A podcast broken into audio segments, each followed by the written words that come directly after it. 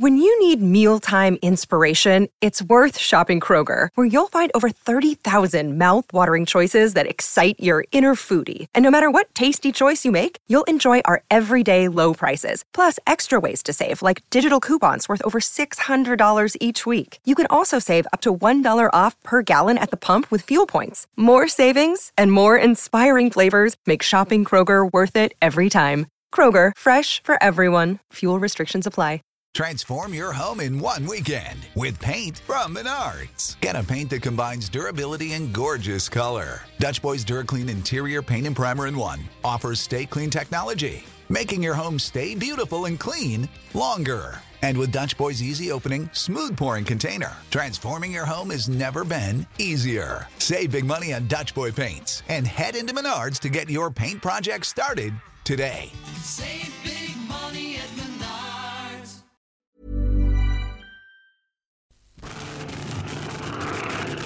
Am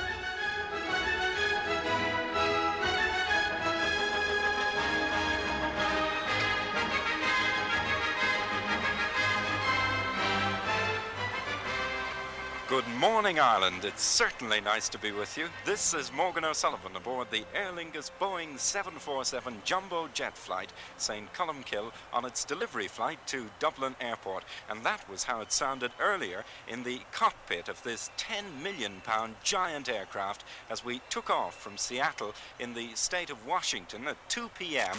American Western Standard Time or 11 p.m. Irish time yesterday. In other words, I've put nine hours onto my life as we reached the coast of Ireland a couple of moments ago. Well, to me, the Boeing 747 jumbo jet, it's not just an aircraft, it's more a flying hotel. In fact, I think it's fabulous. It has 4,200,000 parts, 100 miles of cables and wires. Its length, for instance, is 31 feet more than the height of Liberty Hall in Dublin. The entire population of an Irish village would fit in a 747. It could accommodate everybody in Ashford, Fenit, Roundwood, or Sneem and still have room for a few neighbours, friends, and the odd visitor. Well, the ceremonies to get this magnificent aircraft underway began in earnest yesterday when Mr. Tom Kennedy, Public Relations Manager, North America, accepted the aircraft on behalf of Aer Lingus Irish International Airlines. Gael, or as we say in Irish, this is a great day for the Irish. Great day too for the Americans. We are extremely happy that this proud moment has come not just for we back in Aer Lingus, but for the entire, I'm sure, Irish nation, that we are bringing the big one home. And we are most grateful to our American colleagues who have helped achieve this tremendous uh, task here, or at least uh, complete this tremendous task. And now, I think, as Mr. Neville said, the only thing that's left is to have the blessing of Almighty God on us, which I think we maybe had all along, but we're asking Archbishop Connolly to formally invoke it. Uh, Archbishop, if you would, please. Uh, it's a real privilege for me to have this opportunity of blessing the St. Colmcille.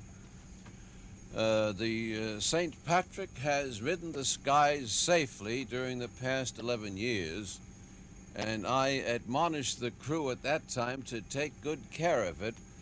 And I repeat the admonition today to the crew my reputation is riding on the plane. In the name of the Father, and of the Son, and of the Holy Spirit.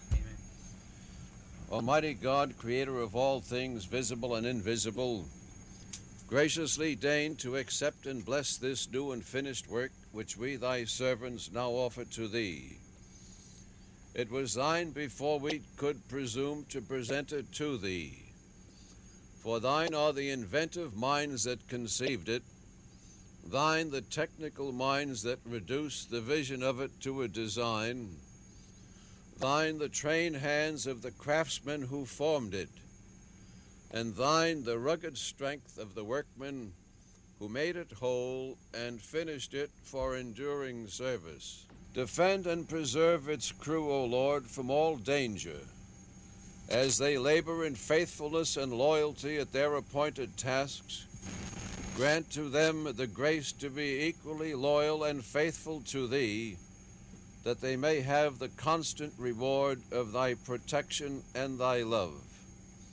May all who, who under Thy fatherly care fly in this plane happily reach their destination and return home safely to their homes and their loved ones.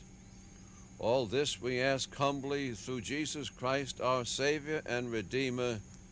Amen. In the name of the Father, and of the Son, and of the Holy Spirit. The voice of Most Reverend Dr. Connolly, the Bishop of Seattle, who performed the blessing yesterday afternoon in a simple and very, very moving ceremony, I must say. I also must admit it was one of the proudest moments of my life to be present for an occasion which made aviation history. Well, needless to say, the story behind the jumbo jet, this massive aircraft, didn't begin yesterday, but many years ago. You see, you don't buy an aeroplane as you would a motor car straight from the showroom. You place your order and watch it grow, checking with the makers that you'll not only end up with a perfect machine, but with an individual one. Kieran Mulhall is one of Irish aviation's top flight engineers. He's lived with the aircraft since its inception. Kieran, you must uh, be very excited on an occasion like this. Yes, I am indeed. This is this is a very proud moment to be bringing this this airplane home. It's certainly a monstrous aircraft, isn't it? It is. It's big, but you get very accustomed to the size after a while. But it is big. It Have is. you become a little blasé about it? No, no way, no way at all. Well, now you've lived with it for 18 months, you say. Uh, Well, what we- were you doing in that time? Well, in that time, I've had a team of inspectors here examining the quality of the airplane to see that it's made to the standards that we want it to be made, uh, to see that we get the interior that we want it, and to see that we get it at the best price we can, and that we get it out on time. In fact, the plane is costing you 10 million pounds. 10 million pounds. So that's something That's really a- big, isn't it? That is a lot of money. yes, indeed. That is a lot of money. What impresses you most about the aircraft? Well, its size, obviously, um, and how quiet it is. It's, it's a surprisingly quiet aircraft. When you see it coming into land, it's quieter than conventional 707s or DC-8s. It's exceptionally quiet where we're standing here now in the Ulster room, which is the first class compartment, isn't it? That, this is the tower room. This is the tower room. I beg your pardon. I'm uh, getting a little confused. The uh. Um, This is the quietest part of the aircraft because it has the upper deck above it, so it's very well insulated. well, Kieran, you're going home to Dublin now, and then you're going back to Seattle to pick up the next uh, the second one. jumbo. So uh, we wish you every success, and you're certainly a great talent to Ireland. Thank you very much. Here's another one, the Pattersons singing "I Can Fly."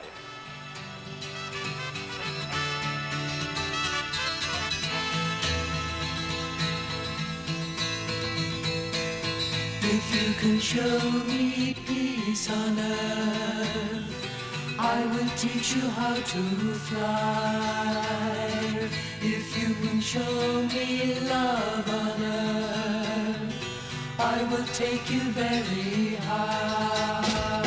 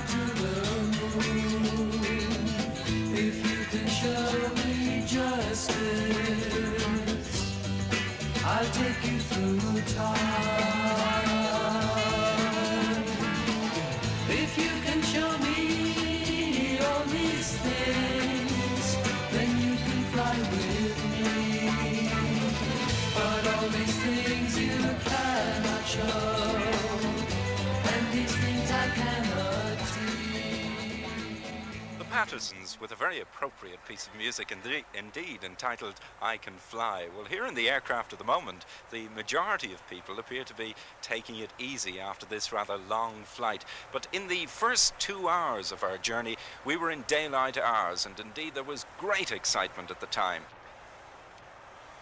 John Aiken, our navigator, gave us an excellent description of the area we had just covered and told us a little bit about the navigation. On this flight, truth to tell, I'm afraid I have not very much work to do because we're being navigated by three inertial platforms. These platforms are the same, or very much the same, as the navigational guidance that the astronauts use for their trips to the moon and back. They're extremely accurate and probably the total difference across these three platforms when we reach Shannon will be something of the order of two or three miles. At this stage we've been up in the air for four hours and about an hour after takeoff we left the foothills of the Rockies behind and crossed over Edmonton in Alberta. Thence we travelled north to Fort McMurray and over uh, the romantically named Uranium City, then over Baker Lake and Repulse Bay, and so now at this time we're over Baffin Island. Well, now I'll come back again later and um, tell you some more about the countries we pass. It's a pity that we're traveling by night because Greenland by day is most impressive. However, we'll come back and tell you a little later. My thanks to John Aiken for that excellent description. Now, I'm situated here in the cockpit or the nerve center of the Boeing Jumbo Jet, and it's certainly a most exciting feeling. Captain, it's my first time in a cockpit. Well, it's most it's very nice to have you here, of course. Um, so make yourself at home for a while, I, get the feel of it, and I- I certainly hope I'm not in your way. you most certainly are not. well, now, are you very excited about this particular craft? Well, if we look kind of happy, that's because we really are pleased with it. It's, with, it's very difficult to find any fault with this particular machine. It's What impresses you so far? Well, I think it's really like driving a 1970 model when you've been used to something which is just a little bit older. Just everything seems to have been refined, um, better electronics, greater automation. So just about everything from the pilot's point of view is a terrific improvement on anything we've had previously. Well, it I- should be, of course. Well, now, you've been with the airline since I think 1946, as far as I can remember. That is correct, yes. You must have seen an awful lot of changes from Well- 1946 to the present day. Well, this certainly is a little different from the DC-3 or the or the Wayfarers or the Vikings. We've seen a few changes, yes. Do you find it a lot more exciting now, or uh, do you think the adventure has gone out of flying? Well, I don't think a lot of us for a long time have really spoken about the excitement of flying. The the interest every is there every bit as it was earlier. Um, satisfaction, but um, excitement we don't really um, see much excitement these days in the job. Captain Gordon Wade, you're sitting uh, next or virtually in the co-pilot seat here at the moment. Am I right in saying that? Yes, that's right. We're moving around on this flight. Do you ever get bored? Uh, no, it's just one of those one of those jobs. You're either interested in it or else you're not. If you get bored, I think you back it up. What do you actually think about when you're flying? I mean, for this whole eight and a half hour trip, what do you do? Well, there's you know there's a lot of things to do. Where are you going? Where are we at this time?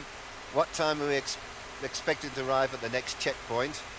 Calling up various people on the ground, giving position reports, having a cup of tea, sandwich. That's important. Uh, yeah, oh, they are definitely. And just looking around at various instruments, see if thing, everything's going okay. Well, now we're flying in a 10 million pound aircraft. Does the responsibility at all frighten you? No, not really. Um, flying in any aeroplane, driving any motor car, you look after yourself and make sure you arrive safely.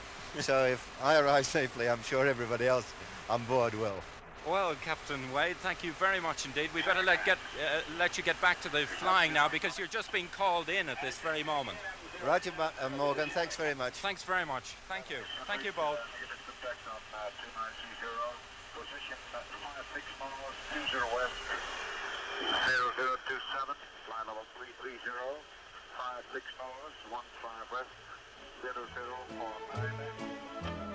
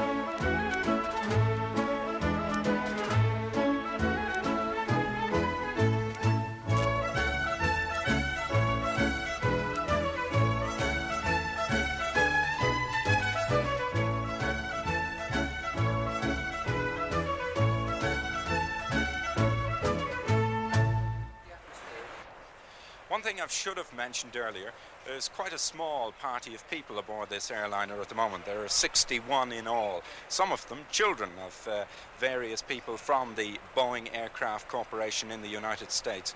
There's a really happy and relaxed atmosphere as I look down the aircraft at the moment. I've got uh, some young, very young people here with me at the moment. Are you very young? No, I'm 17. 17. And what's your name, dear? Ginny? Are you enjoying your flight? Oh, I like it very much. Is this your first time on a Boeing 747, Ginny? Um, well, I've toured it before, but this is the first time riding in one. What impresses you about it most? Oh, it's so smooth and luxurious. What impresses you about the Boeing 747? I don't know, it's weird to know that you're flying at all. You know, it's just like you're just on Earth, you know. And what's your name? Joan. Well, Joan, over here you've got some male opposition. And what's this little boy's name? Mark. Mark. And uh, where are you from in the United States, Mark? Issaquah, Washington. Washington, in the state of Washington. That would be near Seattle. Yes. And you go to school over there? Yeah. What subjects do you take at school? Math, language, reading, PE, social studies, and science. Ooh. Do you study very hard? Yeah. Are you good at school? Yeah. And do you enjoy school? Yes. What's your name? Mike Shin. And uh, you're enjoying yourself on this flight, Mike? Yeah.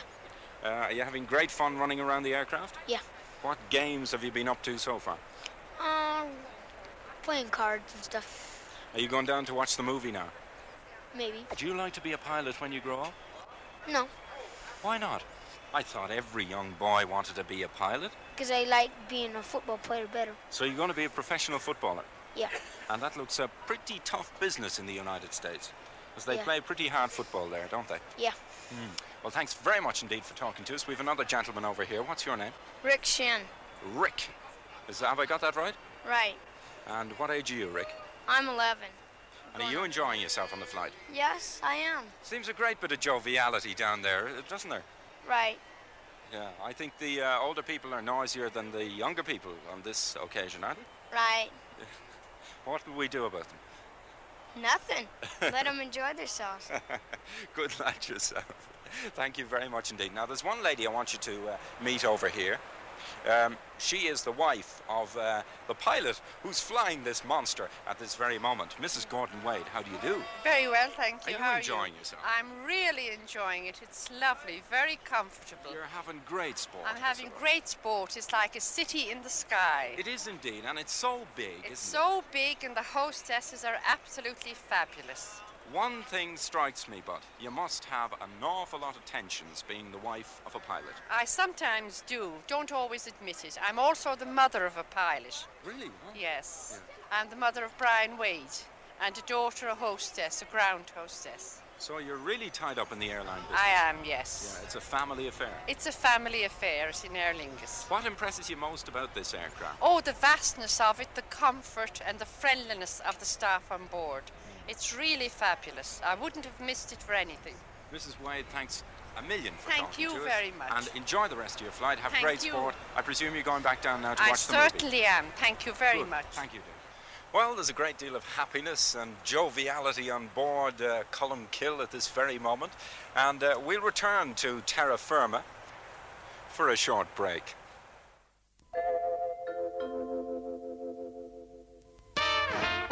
When the wall is asking to be papered with a paper of distinction and renown, there's no need to look any further when in town.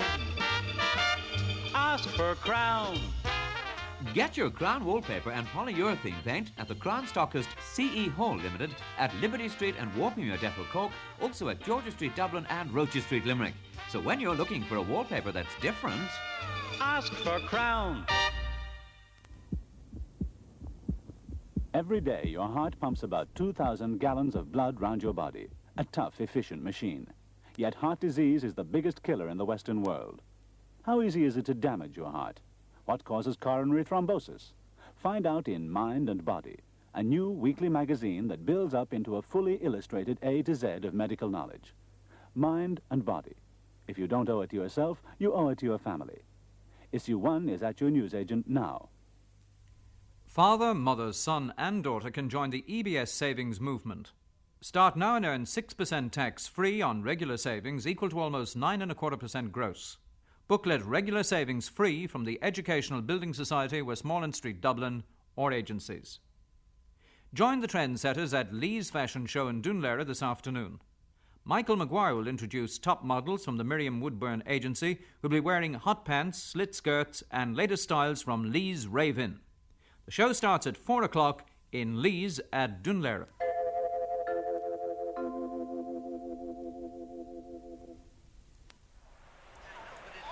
Welcome back. Well, the traveller today will never be short of entertainment, in flight entertainment, on the Boeing 747 because there's a feature film with supporting programme in four of the five rooms on board. There's also eight sound channels, each providing an hour long programme, two channels of stereo and six mono. They provide classical music, popular music, mood music, all time favourites, popular music, Irish music that is, traditional Irish music with a bilingual script, a magazine programme, and a children's programme. Now, here's just a short sample of one of the programmes.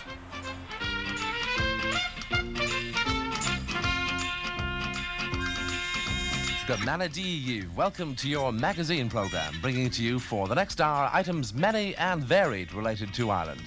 Whether you were born in Ireland or, like millions, of Irish ancestry, or perhaps one of our many visitors, I'm sure you know a great deal about us already. Now, far be it from me to shatter any illusions, but I think a few pertinent facts may be in order. The last leprechaun, sad to relate, left the country some years ago, and people who intersperse their conversation with begorra and be japers are few and far between. Although it's still a land of contrasts, the modern Ireland living quite happily side by side with our ancient traditions and values. Now, in this programme, like any magazine you might browse through, we'll bring you for the next flying hour features and documentaries only this magazine can be digested with your eyes closed. We can also let you have a soupçon of music.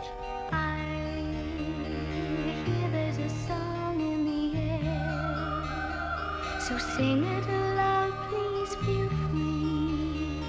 shouted aloud, I don't care.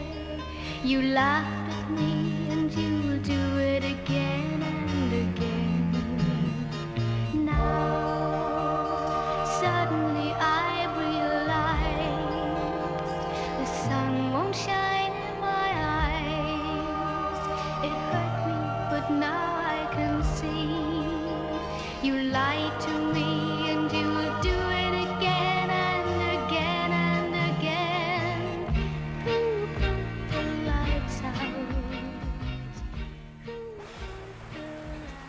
I'm told that man doesn't live by bread alone, and the man in charge of the uh, catering on board this aircraft at the moment, and he's done a powerful job together with the hostesses, is of course Rian Timon. Rian, we have spoken to each other before. That's right, yes. About a year ago, actually.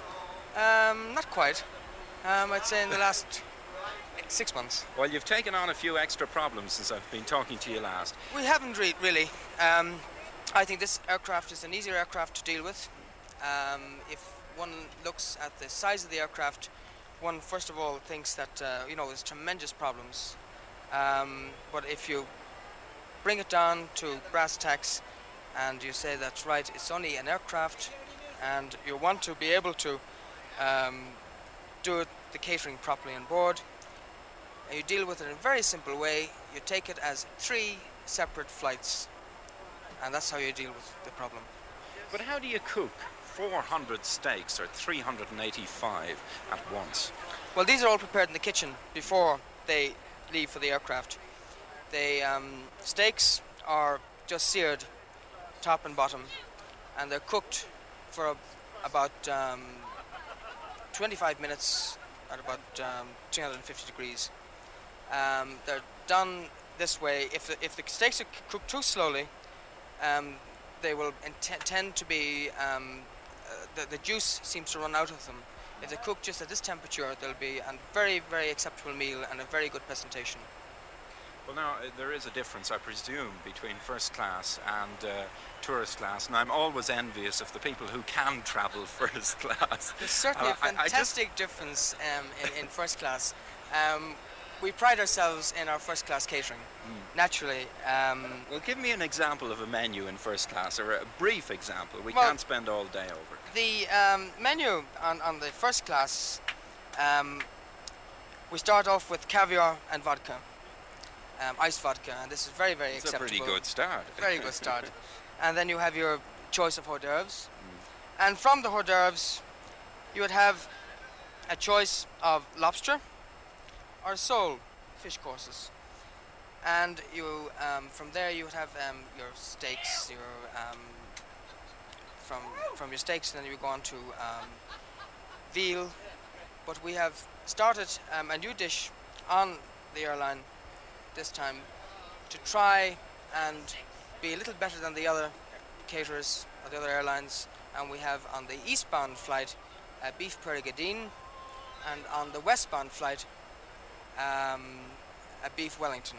Are you trying to be Irish in any way? Yes, all the food that goes on board is Irish food. From Dublin, we try and make it a typical Irish meal.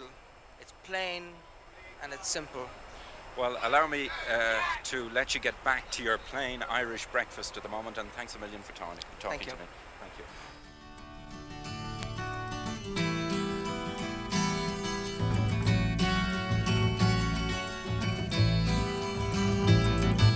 Upon the bitter green she walked, the hills above the town echoed to her footsteps, as soft eider down, waiting for her master to kiss away her tears, waiting through the years. Bitter green, they called her, walking in the sun, loving everyone that she met. Bitter green, her, waiting in the sun, waiting for someone to take her home. Some say he was a sailor who died away at sea. Some say he was a prisoner who never was set free. Lost upon the ocean, he died there in the mist, dreaming of a kiss. Bitter green, called her, walking in the sun, loving everyone that she met. Bitter green, called her, waiting in the sun, waiting for someone to take her home. But now the bitter green is gone, the hills have turned to rust.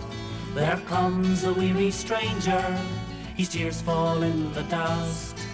Kneeling in the churchyard, in the autumn mist, dreaming of a kiss. Bitter green, the her, walking in the sun, loving everyone that she met. Bitter green, the her, waiting in the sun waiting for someone to take her home. Bitter green.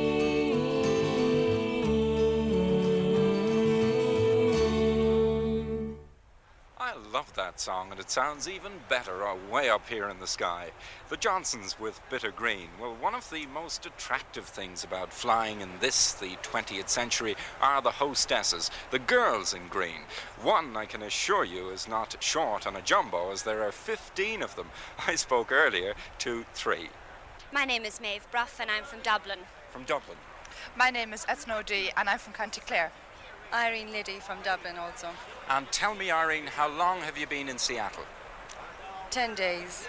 Ten days. Do We you have an enjoyable time? What were you doing there? Well, actually, we went to training school in Boeing and we got the most fantastic training that anybody could ever get for this aircraft. We went to school at 8 o'clock in the morning and came back at 4 in the afternoon. And then we had a few free days and uh, we saw some of the scenery. Well, was it nice being back in school again? Oh, well, this was a school with a difference. It was a very, very nice school and we didn't find it too hard at all. Tell me your first impressions of the aircraft, anyway. I think it's fabulous aircraft, and passengers are going to love flying in it.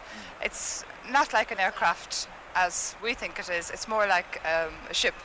Could you, in fact, sum it up for me? What is it that makes it so special? Well, my one word would be space, both for the passengers to enjoy themselves and for the hostesses to work in. And when we were at this school in Seattle, we had this fabulous instructor, and his one word for it was a dream. The doors were a dream, the galleys were a dream, everything was a dream. And I must say, I think he's right. It is a dream. Well, I'm just uh, looking down the uh, aircraft now at the moment, and it practically looks like a tennis court, doesn't it? Oh, yes, everybody's having a ball. well, they say they say the best uh, they say the best place for a woman is in the kitchen, and I believe uh, you have some rather quaint galleys here. Yes, we have three galleys and they really are wonderful. Towards what we're used to, we have space, we have lots of stowage space, and we've never had as much before. And um, most of the girls who have worked in it up to now are very happy indeed. Well, now tell me here and now, what are we getting for breakfast? Oh, now. um, we're serving grapefruit, cornflakes, um, bacon, liver, sausages, and hot rolls, coffee or tea. My goodness, I'll hardly be able to walk off the aircraft with that, but uh, it should put a bit of weight on me anyway. Well, girls, at this point, we better let you get back to your work, and thank you very much indeed for talking. Thank, Thank you very much. Well, at this very moment, I'm gazing down this gigantic aircraft and I can see nine seats across. And I'm just wondering how, in fact, they're going to fill all these seats. And the man with all the answers is Mr. Brendan O'Kelly. Brendan, do you envisage it as a problem? Well, just one thing before we go any further. I'm not sure I have all the answers. None of us have. um, I'm very glad the aeroplane's here. It's always a problem to sell all your seats all the year round. But if, if ever I was confident of any particular year, it's 1971. The whole feeling throughout the industry is that 71 will be good. I spent some time in San Francisco. I spent some time in Seattle this week. And both places report bookings ahead of last year. Now, how am I going to sell this aeroplane? Same way as we've sold the others. We have given out a great number of allotments to our key producing agents. We have programs running with American Express, Thomas Cook, Caravan Tours, and these are brand names in the travel industry over in, in, in the United States. They all have taken large allotment of seats from us and, and assure us, and who can tell at this juncture, that they're going to fill them. One thing we should mention, we, we have what appeals to both types uh, of the traveller. We have the 747 now, so we're right in the league with everybody else, and we have the 707, which is still a most accepted aeroplane. So we can give the alternate to the public, whether they be 747 or the 707. I must say, at this juncture, 747, I'm full of enthusiasm. It's a magnificent craft. Well, uh, Brendan, let me wish you every success, and I must say it here and now that uh, I feel very proud to be Irish on an occasion like this because after all it is a 10 million investment and it's really something very large for a country our size. Well, thank you. I'm excited for the first time in many years myself, and thank you for your good wishes.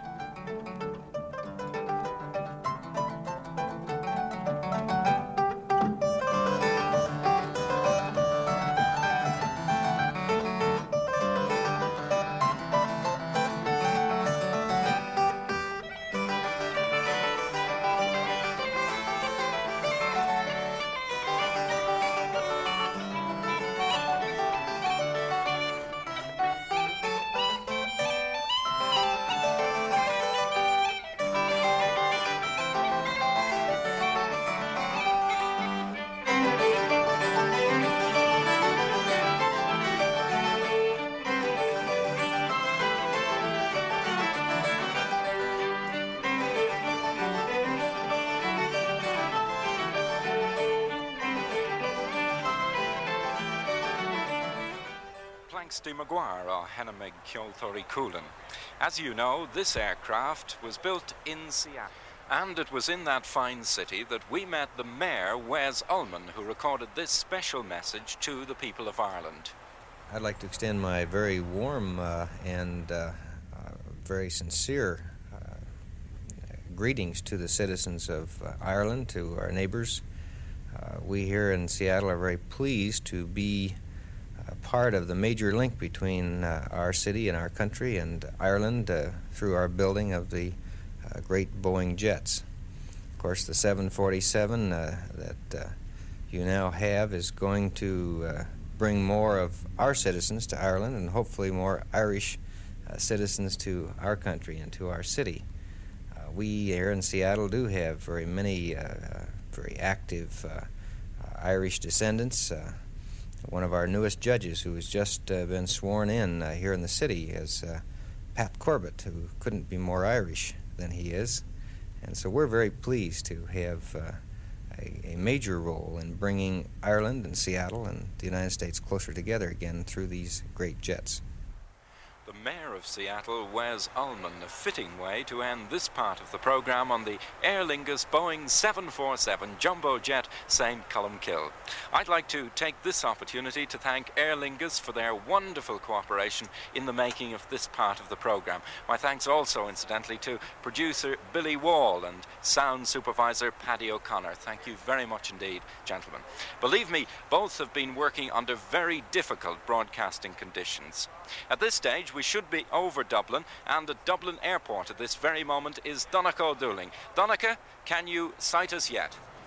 Indeed, Morgan, I've just sighted you about two minutes ago. The great jumbo jet went sweeping past, and the first her two sweeps past Dublin. And I'm standing here with uh, several thousands of other people who've been here since 10 o'clock and earlier. The number one army band is down here near us, standing by with Cameron Doherty, and I see the jet again in the distance, sweeping around once more. We thought this morning we might bring you back a little bit in time, back to some of these early flights. Back first, perhaps, to 1919, Alcock and Brown, and Mr. Teague, the Marconi wireless operator in Clifden, who remembered it well. Farther than I could run now, it would be about three quarters of a mile, I should say, over boggy country, jumping from uh, Tussock to Tussock. I missed one, and that's why I was second up there, I think, because I was in pretty good trim. I yes. should have been. The first thing that they said, as far as I can remember, was uh, that Whitten Brown was out of the plane, but uh, Alcock was still in it, and he said, uh, who'll have an orange direct from Newfoundland or cigarette. I've forgotten which the order it was. One came first and the other second. Cigarette, orange, yeah. and then uh, thermos flasks they were handing out and various things. They didn't appear to be shaken in any way. Not really. Alcock had a slight cut on the forehead, but they're both just excited. That's all you could say yes. about it, really. Yes. They're not shaken at all. We're very fortunate in having on tape this morning from archives the voice of Sir Arthur Whitten Brown. So here now is what he felt and remembered some time later. Our plane was one of the big Vickers Vimy bombers, big by last war standards anyhow. It had two engines of 350 horsepower each. Its cruising speed was 90 miles an hour, but with the wind behind us, uh, we averaged 120. We came across the Atlantic in 16 hours. Not so bad for 1919, uh, but it wasn't a pleasant trip. We had no radio to guide us. We had fog nearly all the way across. I saw the sky once for long enough to fix our position by the stars. We sat in an open cockpit with the sleet driving against and obscuring the windscreen. Uh, then ice began to form all over the wings and clogged the aileron hinges, causing the plane to get into a dangerous spin. She spun through the clouds and came out just above the waves. It was an unpleasant moment until Alcock got us out of the spin. After that, we went on and on until at last we saw the green fields of Ireland, and then we crashed in the bog. Well, that's the start. I suppose they'll soon be coming over in dozens. Come all you tender Christians, I hope you will draw near, and listen to these few short lines I mean to let you hear. Concerning Brown and Alcock, who flew so brave and bold, may the Lord above look down with love and have mercy on their souls. 1927 was another year of excitement for flyers, for it was in that year that Charles Lindbergh made his famous solo flight from New York to Paris. His plane, the Spirit of St. Louis, flew the journey in 33 hours and 30 minutes, and the distance was 3,610 miles. The first land he saw was Ireland.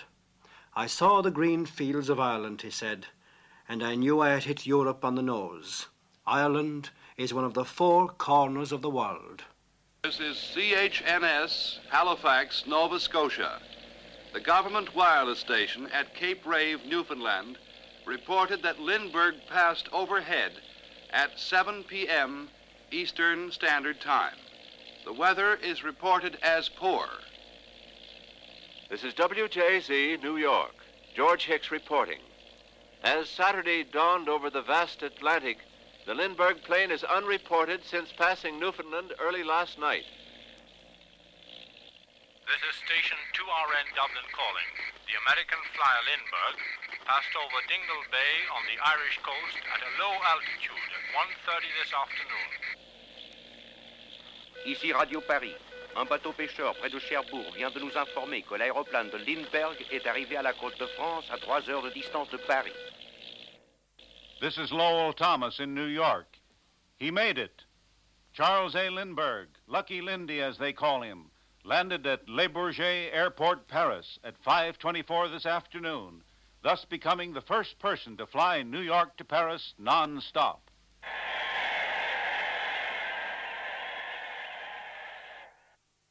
Some time later, the songwriters took a hand, and a trio called the Bonnie Laddies, whose wireless program was sponsored by a maker of pills to cure backache and kidney troubles, immortalized the flight, if immortalize is the word for what they did. Captain Lindbergh, we're with you. Won't you please come smiling through? Keep her going, give her steam. You'll soon reach the land of your dream. It took the boy from the west to do it. He just has shown us the way. He will be showered with kisses. He is the boy of the day. Another day now, the 12th of April, 1928, when Ireland played a really significant role in transatlantic air history, when three men, two Germans and an Irishman, flew the Atlantic east to west for the first time. They were Captain Hermann Köhl, Baron Gunther von Hünefeld, and Colonel James Fitzmaurice. The plane was named the Bremen, a single-engine Junkers monoplane, which took off from Baldonnel at 5.23 on the morning of the 12th of April 1928. Their 2,270-mile flight ended 38 and a half hours later on Greenly Island off the coast of Labrador. Incidentally, the Bremen was acquired later by the Henry Ford for the Ford Museum at Dearborn, Michigan. Here now the voice of Colonel Fitzmaurice from RTE Archives. Well, at the moment of takeoff, we had the whole of the cabinet out there to see us safely into the air. And uh, we were very perturbed about the takeoff. But we had a certain amount of confidence in the aircraft that we were flying. And we just battled through with it. And we did get safely airborne. We got into the air. And once we got off the ground, I was confident that we would make the deal. Yes. And we would do something that nobody ever had done before. That is, the successful crossing of the North Atlantic by a heavy aircraft. But I do remember that we were lost for a long number of hours in the air at night, in cloud, picking up ice, and we were running out of oil, which is very important with a little motor of the sort we had, just 300 horsepower engine. But it kept moting and it got us safely onto terra firma. Ben von Hunefeld will go down to history as the first steward in aviation history, because he was the Ben who served. He was our waiter. Oh, yes. But it was nice to know that a Bavarian and an Irishman were doing the flight with a Prussian gentleman. Well, just now back in Dublin Airport, we have no waiters, but we have plenty waiting at the moment. Uh, the Jumbo has just done a magnificent sweep low over the airport and headed back towards Dublin again. Uh, looking out here in front of me now, the Guard of Honour is drawn up, Aer Lingus hostesses, uh, uh, crew and ground staffs, uh, the Army Band, instruments. I say instruments is drawn up over on my right, and all the balconies are full to right and to left. The Irish flag is here on my left. It must be a strange for Aer Lingus people looking back today, to look back to 1936, which was, I think, a day like this, a mild and cloudy day, when the first Aer Lingus flight took place. That was May the 27th, 1936. And the aircraft type was the type of An tIolar, which is drawn up down here, very first type of aircraft used by Aer Lingus, a de Havilland Gypsy uh, with Gypsy major engines, and she had a fuel capacity of 60 gallons and a speed of 100 miles per hour. Interesting to know that on that first day, uh, when Aer Lingus took wing, so to speak, uh, new Gossoon was playing in the Abbey. The Yeomen of the Guard with Rathmines and Rathgar Musical Society was in the Gaiety Theatre, Theatre in Dublin. And Mahmoud, I hope that's correct for racing people, ridden by Charlie Smirke, won the Derby for the Aga Khan.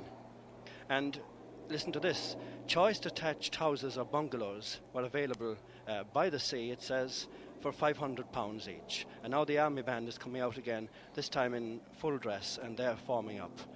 Uh, in small print that day in the papers, you would have read that a new company, Aer Lingus, was formed, launching a daily return service, Dublin Bristol.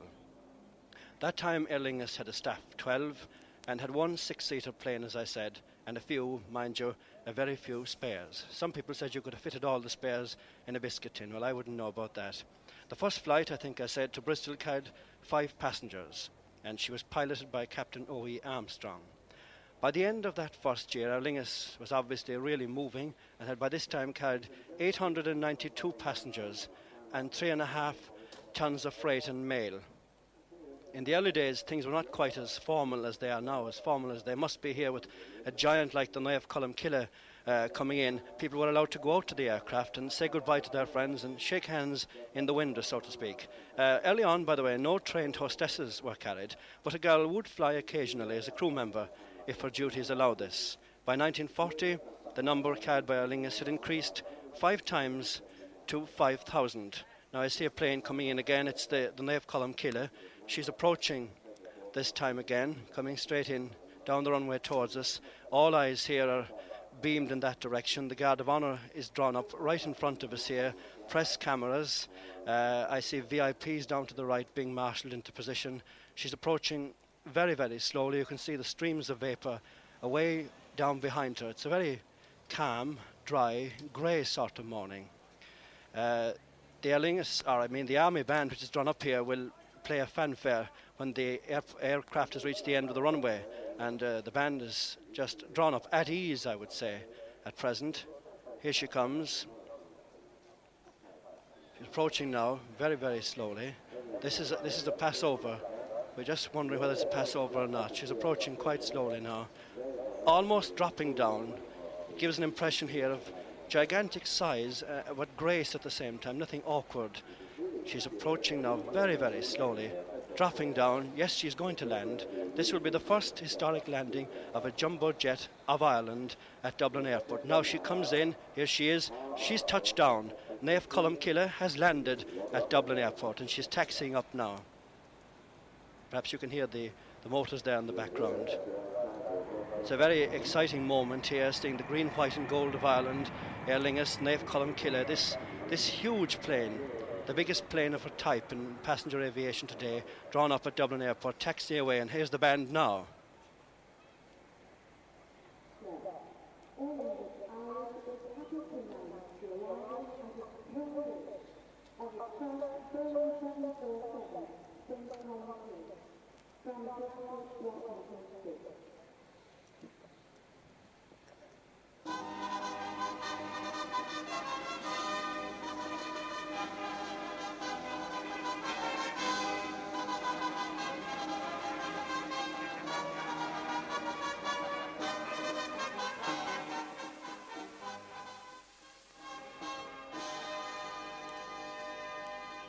Well, now the um, the Aer Lingus house flag is being hoisted now very slowly. The green white stripes with the shamrock in the middle. It's being raised by one male and one female uniformed staff and will stand in special colours now on Pier 2 to our left. Now activity begins to, uh, things begin to move here at the moment. Various people are, are lining up. It must be strange, I suppose, um, for people who've been with Aer Lingus for a long time to look back on the early days and think of this. And I wonder what the people over there are thinking about. I wonder what the people thought about in, say, if we go back to 1795 or 1785 in that period, somewhere in Ranelagh Gardens, uh, when a young man took off in a balloon and floated across Dublin to the North Strand. The first time that an Irish person had got into the air. Short trip, but um, a successful one. The first actual aeroplane flight uh, by an Irishman took place in 1910 uh, when the famous Harry Ferguson later famous for other vehicles, uh, took off in County Down, and he flew at a height of 10 feet over the ground, somewhat different uh, to the jumbo jet today. Uh, but flying really began, I suppose, that is, um, motor driven flying began very far away from Ireland indeed. Um, in 1903, when the first aeroflight took place in America, this was the Wright brothers. And I suppose you could say that their little flight near Kitty Hawk uh, could, for us in Ireland, uh, be set to culminate in this arrival here this morning of the Naomh Colmcille. I told you of Harry Ferguson. Uh, he flew actually 100 yards. Another thing that I think is interesting in these days of uh, women's lib, it may be interesting for women listeners this morning at the radio to look back and see woman's role in the early days of flying. By the way, we just can't see the aircraft at the moment. She is turning and will be back in view in a few seconds. Up to 1928, no woman had flown the Atlantic either as passenger or pilot. But on the 17th of June 1928, Amelia Earhart travelled west east in a tri-motored Fokker and became the first woman to break the Atlantic barrier. Then on the 20th of May 1932, flying solo in a Lockheed monoplane, she set off from America and four hours out, an engine exhaust burned completely and for the remainder of the journey, flames belched out uh, much too close for her to the highly flammable fuselage. This went on for 10 hours until 14 hours and 58 minutes later, from her departure, she landed at Culmore in County Derry, another link with Ireland. And she was welcomed there and spent the night in Culmore before going on. And sadly and unhappily, of course, the great Amelia Earhart uh, was lost in 1937 while trying to fly the Pacific. Until this day, there's been questions, and you may have remember reading in the papers recently, there was doubt as to whether she had died or not, but uh, she's considered to have died in 1937. Still waiting for the for the jump. Now she's taxing back. I can see her great, vast span of tail here. And the little Iolar, this is an exciting moment, and Tuller is leading her in. And the other now, it looks like a fly, I suppose, behind an elephant. Pardon the pun, I didn't mean that with the jumbo, but that's what it looks like. She looks as if she could be carried on top of her nose. It's almost an impudence of this small plane to lead her in, but this is where history begins and carries on, not ends. Now they're coming down very slowly, parallel to us here. The other is leading her along very gently. I see the VIPs now on their way out. I can see uh, the Minister there, the Minister for Transport and Power, Mr. Brian Lenihan, standing down there. Also, Mr. Patrick Lynch, the uh, Chairman of Aer Lingus, Mr. Michael Dargan, who's the General Manager, uh, Dr. J.F. Dempsey, the former General Manager and Director, uh, Captain J.C. Kelly Rogers, I see there, there's a hostess with them, Dr. T.J. O'Driscoll is also there, uh, Mr. Charlie Murray, the Secretary of the Department of Finance, and this very, very long sweep now is carrying on in front of us down the main runway. Uh, who else do I see? Yes, Mr. John Leydon, who is a retired director and former former chairman of the Aer Lingus Company. While I talked to you there recently of the early balloon flights, uh, there was a young man named Crosbie who also tried a flight. He wanted to cross the channel, but halfway across, I think the winds went against him, and um, he came back. But in the 19th century, uh, in Derry, there was a man with a more revolutionary idea. He killed 24 geese and he used their feathers to make wings. He took off, uh, landed ignominiously, and I suppose was a little hurt. He broke his two legs. Uh, we've never been told what happened to the geese. I suppose somebody in Derry had a good feed. However, Tullamh has uh, turned in and is coming towards us now. I see Captain Jack Miller, who has been marshalling affairs out there all day, drawing up his forces. And our very good helper here, our right hand, Paddy Reynolds, is standing alongside me and tipping me off as to what's going to happen next. Now here we come. They're approaching us very, very slowly. I think Morgan told you there when, the, when he was in the jumbo that she could carry, uh, they mentioned va various villages, and one of these that I happen to know is Castlemartyr in County Cork.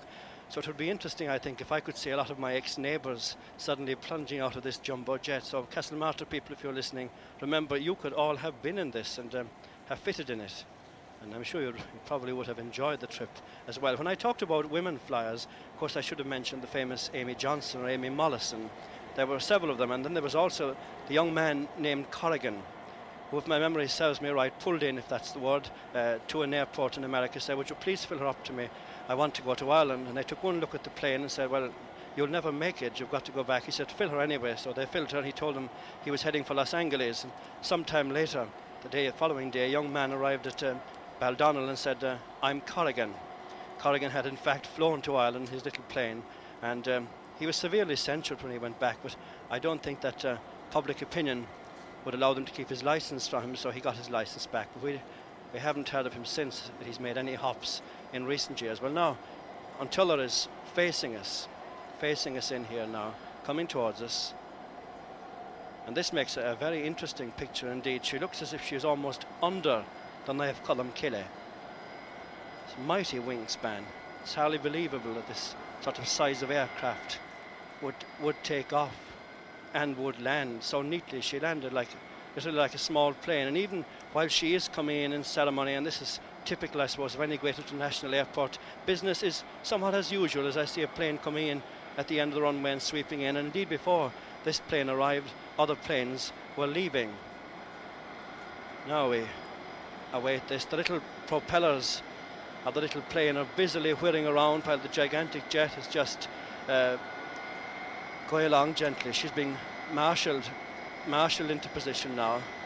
The cameramen are having a, a field day racing around here, trying to catch different views and different angles. And my goodness, there's not much problem in getting different views and different angles of this Boeing. In her five, in her five, she has five staterooms. I think Morgan may have mentioned this to you. Five lounges in her. She, the, the four provinces: Munster, Leinster, Ulster, Connacht, and Tara. Tara, I suppose, is a tribute to the old Royal Tara. Um, they've all got television except the Ulster room, which hasn't any vision. Um, they've also also got audio, and uh, you heard poor Brendan Balfe there, I think, uh, talking to you on one of their little radio programs. She takes 20,000 gallons of fuel to cross the Atlantic, and now you compare that with An tIolar, and it makes very interesting reading. She's piloted in now, right in front of us here by Captain Pete Little, and I'm sure that for, for Aer Lingus this must be a great day. People are down there, some of the Aer Lingus people looking very solemn, but I'm sure very happy. This is a great occasion, not just for Aer Lingus, but for Ireland and for the aviation world here. The plane, by the way, for your information, if you're technically minded, has 100 miles of cables and wires. The flight deck contains 135 instruments, and now I can really hear those motors in my ears. Let you hear it now, taxing up here, resplendent in green and white and silver.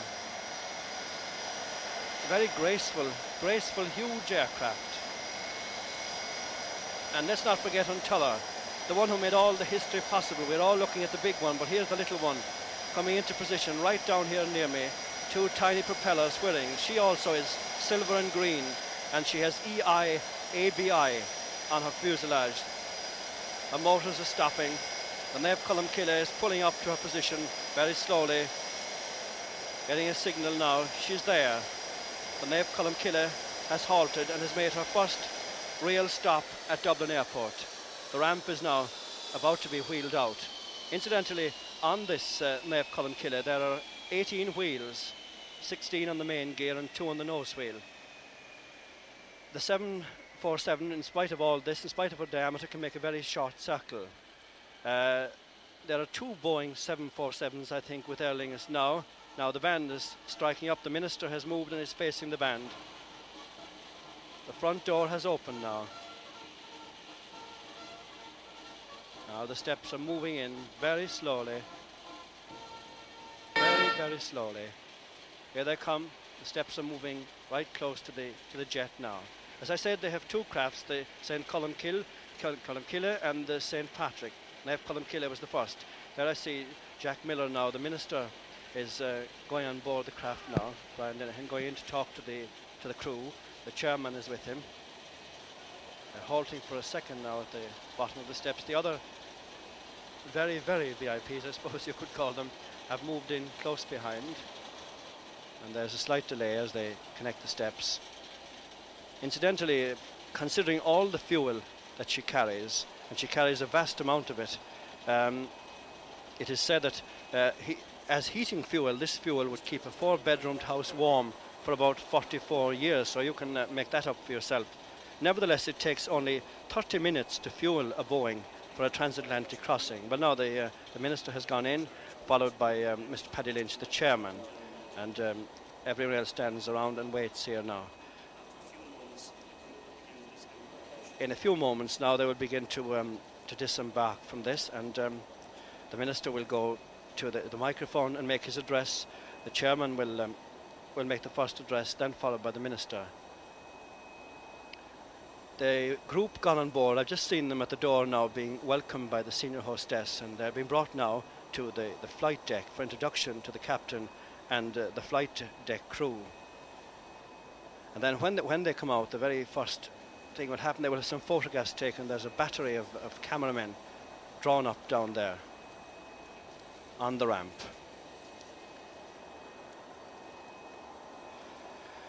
Again, if we may flash back in time, and this is as good a time as any, I suppose, for flashing back in time, and, and think of those those early people in Ireland. And it's it's strange, you know, how Ireland has always seemed to be a focal point in this question of flying and um, aviation.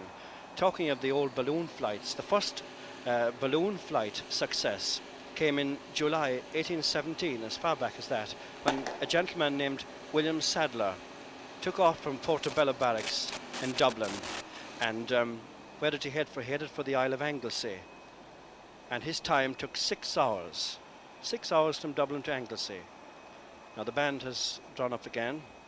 Commandant Doherty is getting them up. The length of a Boeing, as you were told earlier, is um, 33 feet more than the height of Liberty Hall. If you can imagine that sort of plane drawn up in front of you as we can here, if you can imagine Liberty Hall lying on its side, perhaps you can't, but this um, would give you some idea of the actual length of this sort of plane. Also, another interesting little fact that two of these Boeing 747 flights could carry almost all the passengers carried by Aer Lingus, 1936 and 7, and now the band strikes up again as the minister and the chairman emerge from the plane.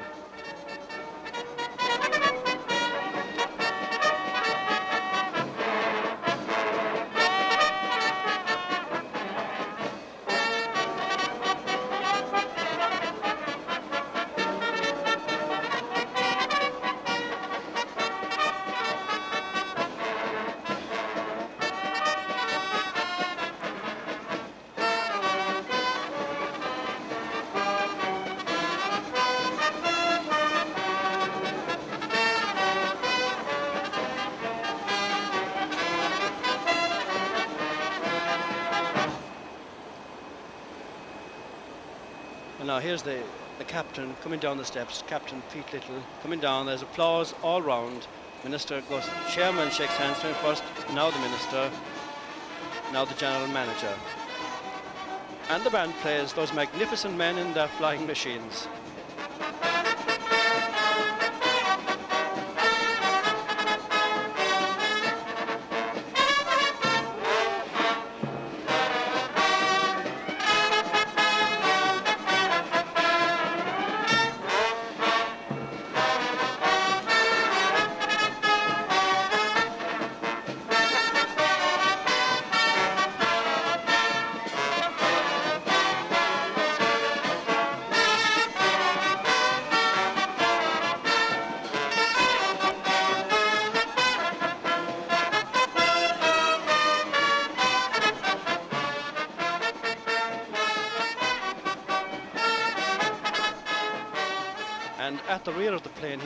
Interesting and heartwarming little greeting for various Aer Lingus people and staff who've been away for a long time 18 months, some of them, I believe, being, greet- being greeted by their wives. And at the front, the hostesses, some of them are coming down here now and being greeted by the minister again.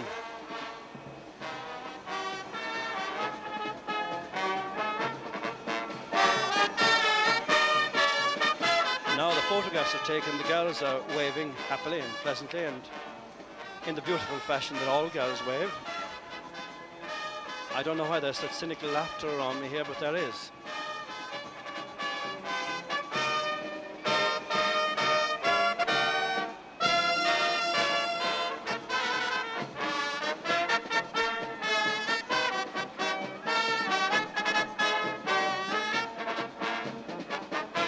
Cameras are flashing now, and um, just for your information, um, our people on the flight who carried you this story, uh, Bill Wall and Morgan O'Sullivan and Paddy O'Connor, have come down to earth and are waving to us in the window here.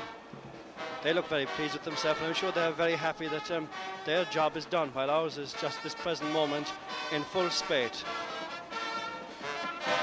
I've rarely seen so many cameramen or pressmen. They're, they're moving in, swarming around everywhere here to get photographs. The people on the, uh, far over there must have fairly, must be difficult to see from there, but they have been there since half past nine or a quarter to ten, so I'm sure whatever little view they have, they're, they're very happy to have it. Now, the minister has moved up on a blue dais uh, towards the microphone. I see the chairman going forward now. Cathal Mullen will introduce the. Ladies the and chairman. gentlemen, the chairman of Aer Lingus Irish, Professor Patrick Lynch.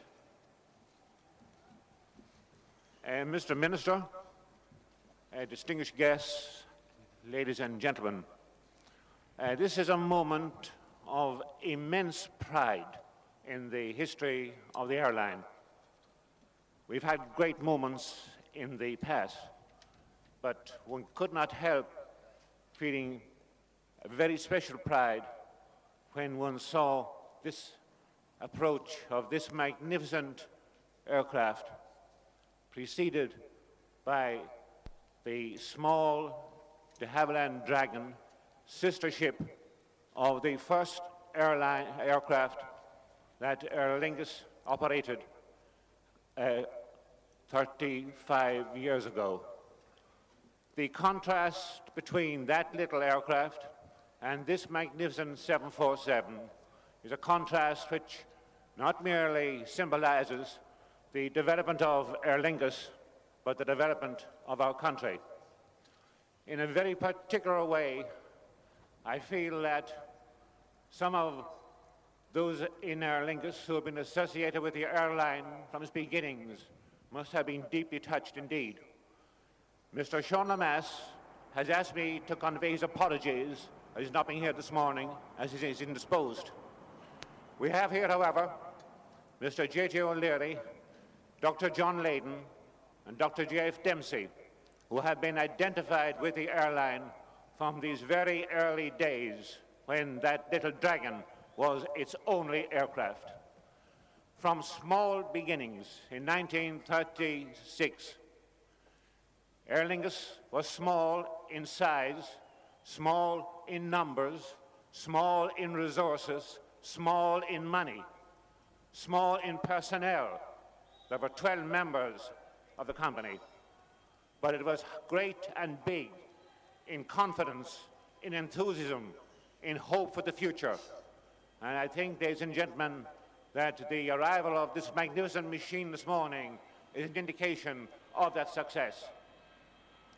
The airline has had many successes, but we were particularly prou- proud of a success on the Atlantic. In 1958, in 1958, with hired aircraft from Seaboard and Western, Aer Lingus began its transatlantic operations. In that year, we carried 15,000 passengers on the Atlantic.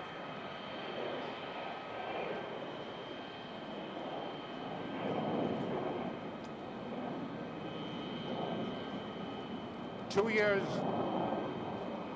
two years later, we acquired the first of our Boeing aircraft.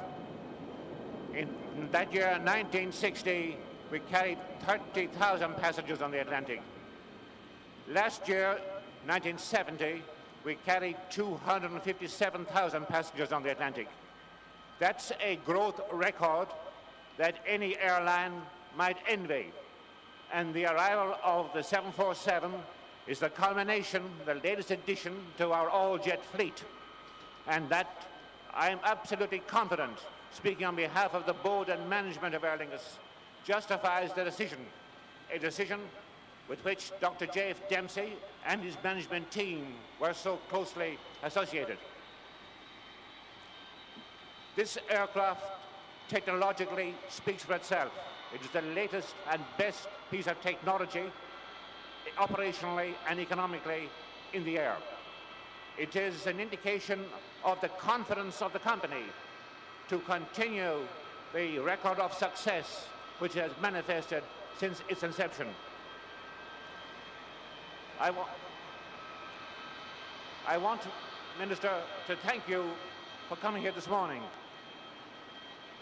I want also, I want also to thank uh, the members of your department, the Minister for Finance, the, the Department of Finance. I want to thank my own board and management and the staff of the company at all, at all levels.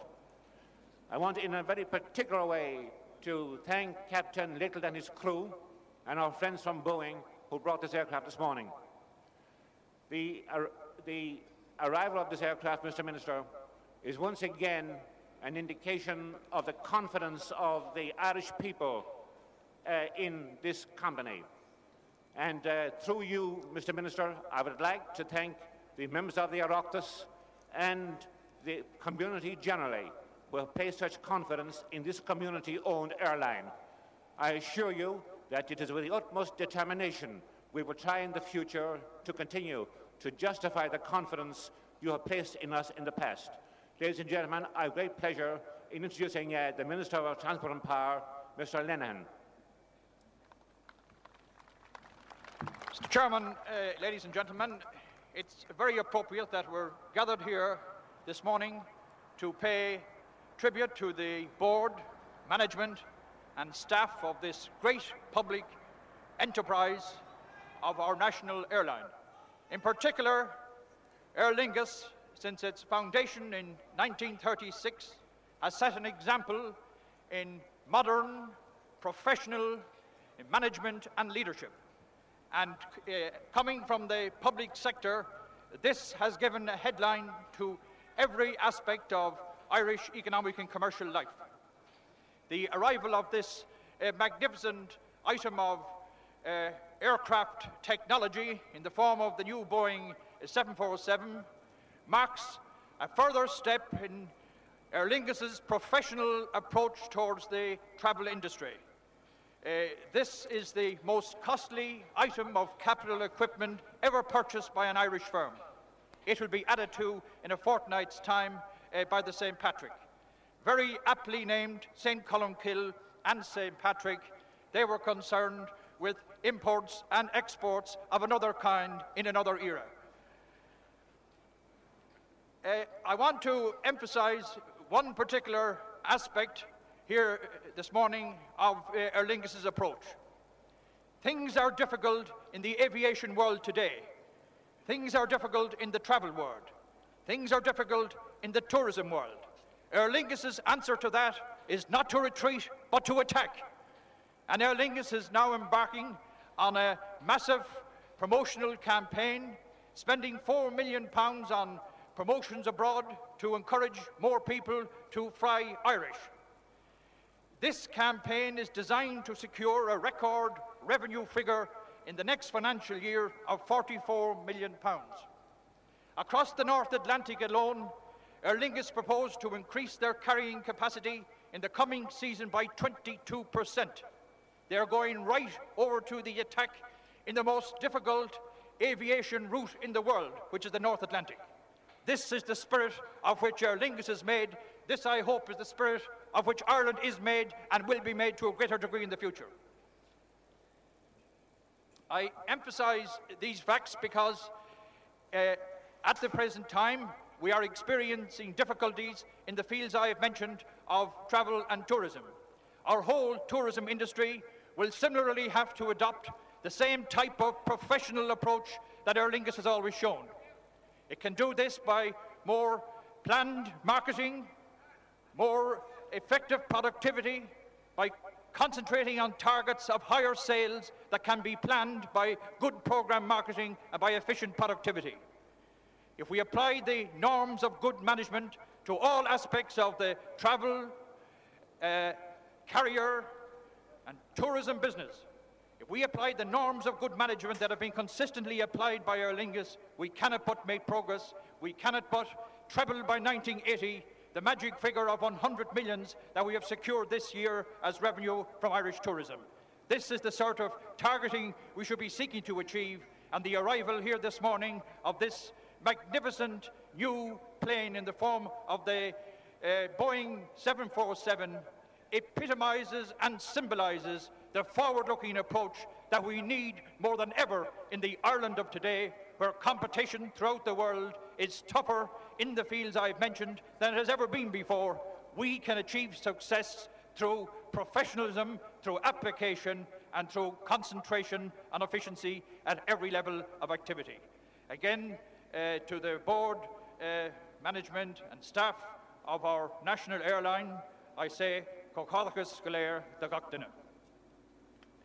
And that was the Minister for Transport and Power there, Mr. Brian Lenihan. And now the time has come for us to uh, return you. I would like to thank before we go Sean Canan, our OB unit, producer Ken Sheedy, and our assistant Louise Redmond. I hope that you, the listeners, have enjoyed being with us this morning on this trip out from the studios. Agus binnegoindíh var dúris gar an chéad túling jumbo jet chuid é lingus im le lia. Agus sé seanna chodóling ag an éirfort an san agus uh, im le lia fágáil slánagah a mahan san agus bfuair seola reis a rééis go an studio is